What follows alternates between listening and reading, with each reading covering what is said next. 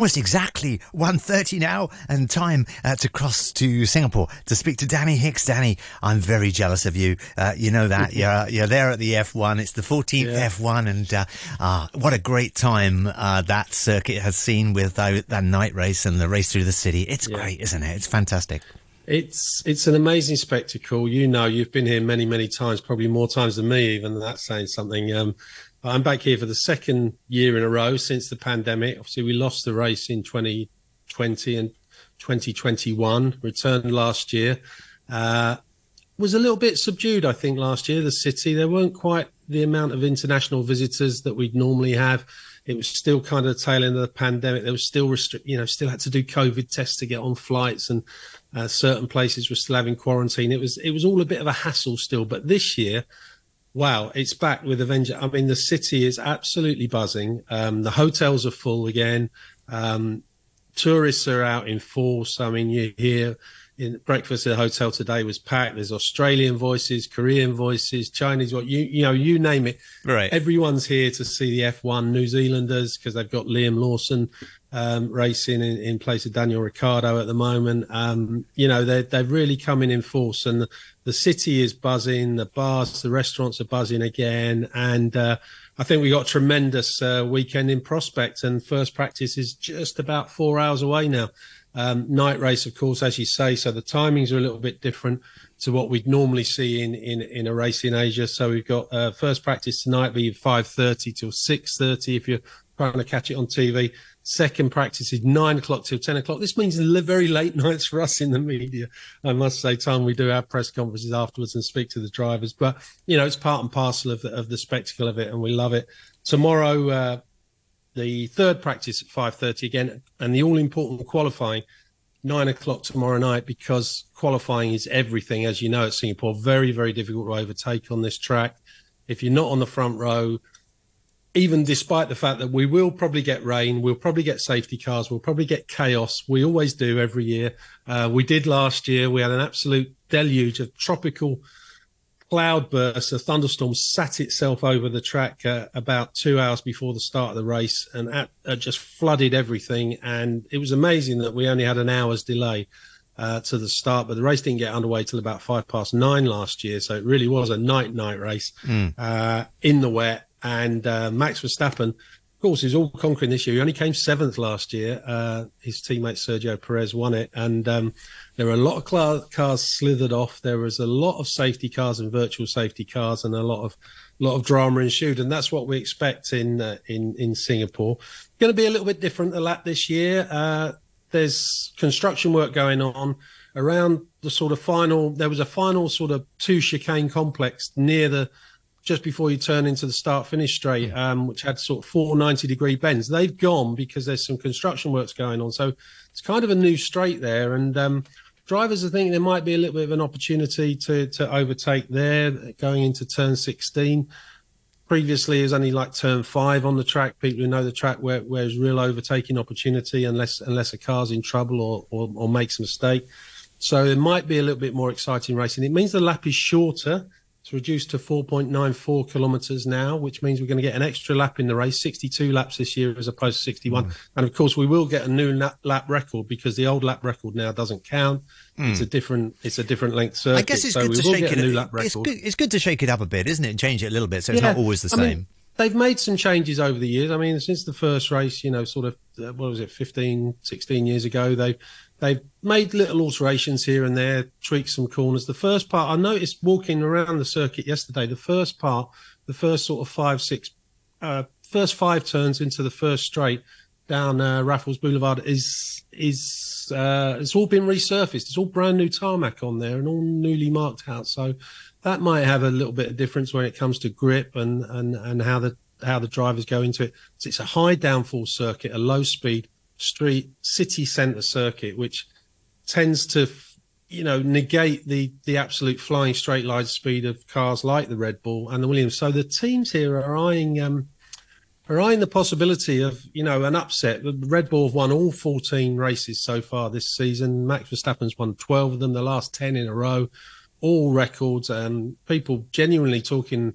You know, with eight races to go, including Singapore, that, that Red Bull could sweep every race this season. But if they're going to be upset anywhere, this is probably a good chance because of the variable, because of the nature of the circuit, because of the the uncertain nature of the weather. I mean, it's been glorious the last two days, but guarantee as sure as X is X, come qualifying, come race day, there's going to be some rain about. There's going to be some thunder. There's going to be some wild. Scenes. I'm sure so, you uh, brought some of the black rain from uh, Hong Kong uh, to Singapore, haven't yeah, you, Danny? I mean, I can't believe I've missed another red rainstorm. How lucky am I uh, yesterday? I mean, we've had enough rain in Hong Kong, haven't we, to, mm. to over the last weeks, but. Yeah, it's, it's quite nice to see see blue skies and sunshine at least these last couple of days here. But uh, yeah, yesterday, of course, as I say, the action starts today on the track. But Thursday's always the press and media day. It's when we get a chance to. The drivers absolutely love it because they have to listen to us in the media asking them questions. Actually, they privately they hate it, but it's part of their duties. They have to meet the likes of uh, me. And uh, anyway, there's always a bit of news around. There's always a bit of news around in the. Paddock, you know, Lewis Hamilton always says to me, he says, "You know, every time I go to Singapore, I've got to meet Danny Hicks." Oh, Goodness me, I can't bear it. I can't bear it. He loved me. I first met him when he was only a strip of a lad, so uh, pre Formula One. So uh, pre Formula wow. One days, I did a little story on him. So yeah. when he was up and coming and been snapped up by McLaren as a junior. So um, yeah, we go back a long way, but I'm sure he doesn't remember me. There's a, there, put it this way: there's a lot of there's a lot of bald headed middle-aged blokes walking around the paddock, and we all look alike. I'm sure so, he uh, remembers uh, But anyway, there's, sure. there's, always a bit of news breaks, even though you know the, the the season really, in terms of the championship, is a foregone conclusion. Verstappen is going to win it. It's only a question of when. Hmm. The earliest he can do it mathematically is next week in Japan, so he may wrap up the title there if, if things go his way this weekend and next weekend. Um, Red Bull, amazingly, if if Mercedes fail to score a point in this race and they and they get um, some podium finish. Could wrap up the constructors title with uh, seven races to go in Singapore this weekend, which is would be some amazing feat. But more likely to go on to Japan or the race after in Qatar to settle those sort of issues. But there's always some news around the paddock, especially this time of year. Driver mm. changes, drivers signing new contracts, and one driver, which I was very pleased to say, has extended his contract for another year. Zhou Guanyu, the you know China's first Formula One driver, he uh, he announced yesterday that he's staying with Alfa Romeo throughout next season. And the great thing about that is, you know, the Chinese Grand Prix, which has been off the calendar since 2019, returns in April next year to the Shanghai International Circuit. And now, finally, it means Zhou Guanyu is going to get a chance to race in front of his home fans in Formula One for the first time in April. And he's really excited at the prospect. Next year, you know, it's a we have the home race. So been waiting for that for two years already. It's a nice place, and I think it will be a forever rememberable, let's say, weekend uh, for me in Formula One because I grew up obviously watching at 2004 the first race back home in China. It's 20 years now. We're heading back next year, so it's going to be uh, amazing just to catch up with the fans and with the people in home crowd. He sounds a very happy chappy, doesn't he? Yeah, oh, he's he's lovely to talk to. He's always got a smile on his face. He's a real good character, and he's he's a talented, talented driver. So I'm so pleased he's he's got that extension for another year. And even if after that he doesn't continue with Aston Martin, they're going to revert to the Sauber. They're going to become Sauber again. They're Sauber own the Swiss team, and then eventually become the Audi F1 team uh, when the new regulations come in in 2026. I mean, that's all a bit inside Formula One, but okay, interesting. Basically, they've they've got a long term project, and we're not sure whether Zhou is going to be part of that going forward after next season. But I'm sure he'll land a drive with another team if he doesn't continue mm. with them because he really has shown steady improvement since he made his debut in Bahrain uh, two years ago. He scored a point in his first ever Formula One race, which was quite something considering that Alfa Romeo are, you know, not one of the front running teams. And um, he's he's steadily improved since. And like I say, he's just such a such a happy chap. But I'm not sure when he says, I remember the first race in, t-. he's only 24. He says he remembers the first race in 2004. He would have been four years old then. I mean, maybe he was taken to the track. I don't know. But um, I, how much can you remember of what happened when you're four years old? I'm not sure I can. Yeah. But uh, we'll take his word for it. But if you want to mark your card for mm. the Chinese Grand Prix, the return of it, and maybe go there up there from Hong Kong, April 21st, Sunday, April 21st next year, it will be back at the Shanghai International Circuit. And Zhou Guan Guanyu uh, the local boy, will be racing in it. And, um, you know, it's interesting. You get to talk to all the drivers. Obviously, there's always a big scrum to talk to Max Verstappen and, and mm. Lewis Hamilton and the, and the leaders of the pack and all that. And of course, you know, um, as I've just said, and maybe Max Verstappen under a little bit of pressure this weekend for a change because he, he certainly won't have it all his own way. He knows he's going to have to work harder when it comes to racing, especially qualifying. Um, and there's a chance for, I think there's a real chance for Ferrari or possibly Mercedes to upset the Red Bulls this weekend. And he was talking about it, and he's certainly expecting a challenge. I think we just um, are not as competitive as other tracks. I think the street circuits are a little bit tougher for our car. Um, I still think that we can do a good job, but it will be uh, yeah very tight. It's good that it's yeah, it tough though, isn't it? You know. Yeah, yeah. I mean, it's you know with a street circuit, the the walls are unf- there's not much in the mm. way of runoff areas. There's concrete barriers and the slightest mistake, you've got to keep your concentration up fully for the whole lap, for 62 laps, for the best part of two hours in searing heat and humidity. It's and sitting inside a fire suit in an F1 car. He went on to talk about it. Um, he was saying like the sweat runs down into places and pulls in your suit in places that you don't really Eek. want it, and it's Eek. so uncomfortable. And it and all the drivers talk about this being the most brutal race of the year in terms of what they have to go through in the cockpit. Mm. Um, it was quite funny. Um, uh, you know, they were asked about how do you take drinks and rehydrate during the race. And some of them have drinks bottles in the cars, which start off nice and cold, but it gets so hot in the car. I mean, uh, Lance Stroll was saying basically it ends up it's like it's like you're drinking a hot cup of tea by the time you've got 20 laps into the race because the water bottle in the car is so hot. How some do they, drivers don't how, drink. Yeah, how do they drink do. in the in the car then? Because I mean, can they take yeah. their hands off the off the wheel to grab well, a bottle, or, they have, or do they have a they tube? have like a tube, like okay. a, almost like a feeding tube in the helmet, and right. it's like a straw, and you just suck on the straw, and it comes up from the bottle. But as I say, 20 laps into the race, it starts off nice and cold, but 20 laps in, it's you've boiling. basically got a hot water bottle there you're drinking out of and um, and some drivers can cope with that and need to rehydrate during the race. Others don't take a drink at all during the race and they just make sure they hydrate fully during the race. Others, I mean, what if you want to go for a pee? Well, I think I think you just do it in the suit, don't you? But I'd, you know, they're they're talking about they lose somewhere know, between Good two and four, they lose somewhere between two and four kilograms of body weight, it just in fluid, in sweat, basically. Wow. During the race. So um, I don't think they, you know, the bladder gets full, put it that way. Right. Um, but anyway, as, as, as I was saying earlier, you know, it wasn't Max last year. He, he had problems in qualifying and, uh, Sergio Perez got on the front row of the grid. Leclerc, Charles Leclerc in the Ferrari was on pole last year, but, uh, uh, but alongside him was Perez in second. He took the lead early in the race. Like I say, it was a wet race. It started off wet, finished in the dry. It was one of those where timing of pit stops was all important. There were a lot of safety cars. Um, you know, it's fairly chaotic, but uh, Sergio Perez, you know, he he came out on top last year, but he's also very very cautious going into this weekend.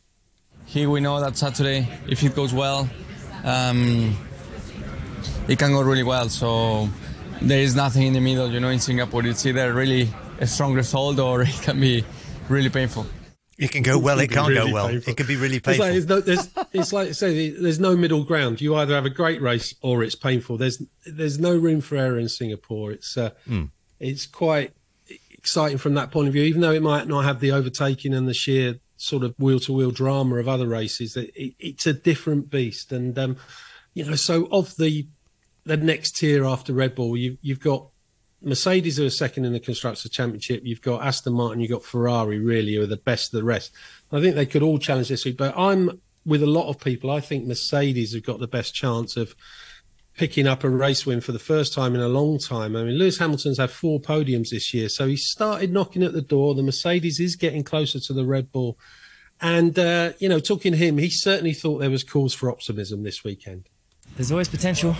We have no idea what what's in store for us ahead. Just trying to prepare the best we can and um, and see what that new section is going to be like as well. Uh, that that new section should bring us all a little bit closer. There's less less corners for Red Bull to get too far ahead. Tire temps, keeping the tires cool, having good rear end. That's always a challenge for us with this car, not bouncing on a circuit like this. It was bouncy last year, so it'd be interesting to see if we still have that problem. They've had some problems with bouncing the uh, Mercedes, yeah. haven't they?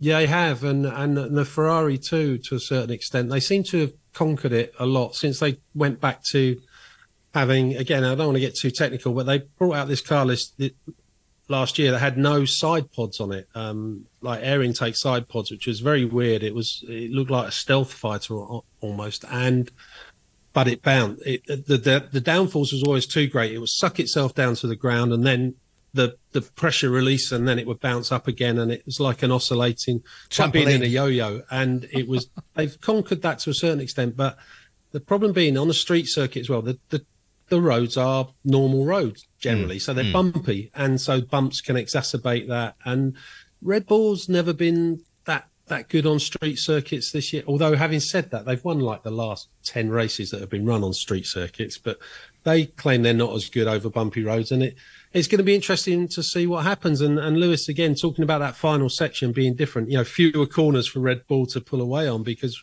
you know, Red Bull was not only very slippery in a straight line, they're also very fast around the bends as well, which is why they are so good. So we'll we'll see. There's a few intriguing things. So a quick reminder of the timings before mm. I hmm. go. Practice tonight. First practice seven thirty, and then again at nine. Practice again tomorrow. Uh, sorry, five thirty and nine. Uh, five thirty again tomorrow. All in pool. Qualifying nine o'clock tomorrow night. The race itself will start eight o'clock on Sunday and I will be here to enjoy it all. And hopefully, the rain will stay away. And no doubt you'll enjoy some of the entertainment as well. I see on the uh, uh, on stage uh, Madness, uh, yeah. Cul- Culture Club, the Kings of Leon, Post Malone, Robbie I'd, Williams. I'd what to, a lineup! I'd right? love to say I would be going to see some of that, but obviously I'll be stuck in the media centre covering the talking to drivers, watching the, the action on the track, and not being able to enjoy enjoy so much the stuff off the track because uh, Madness are playing Sunday night just when I'll be at my busiest. But did get to see him at the Sevens a few years ago. So uh, yeah, I would love to see him again in Singapore. I think know. it's a great um, thing about the Singapore F1. It's such a, mm. a roll up of lots of different things. Obviously, the great race action, the fact the fact yeah. it is a night race, a city race, and all this entertainment. And yeah. as, a, as a punter going there, you know, as someone to go to to enjoy it, it really is fabulous. And Singapore's such a such a sort of 24 hour city as well. You can come out of the track, as we often do in the media, at one, two, three o'clock in the morning.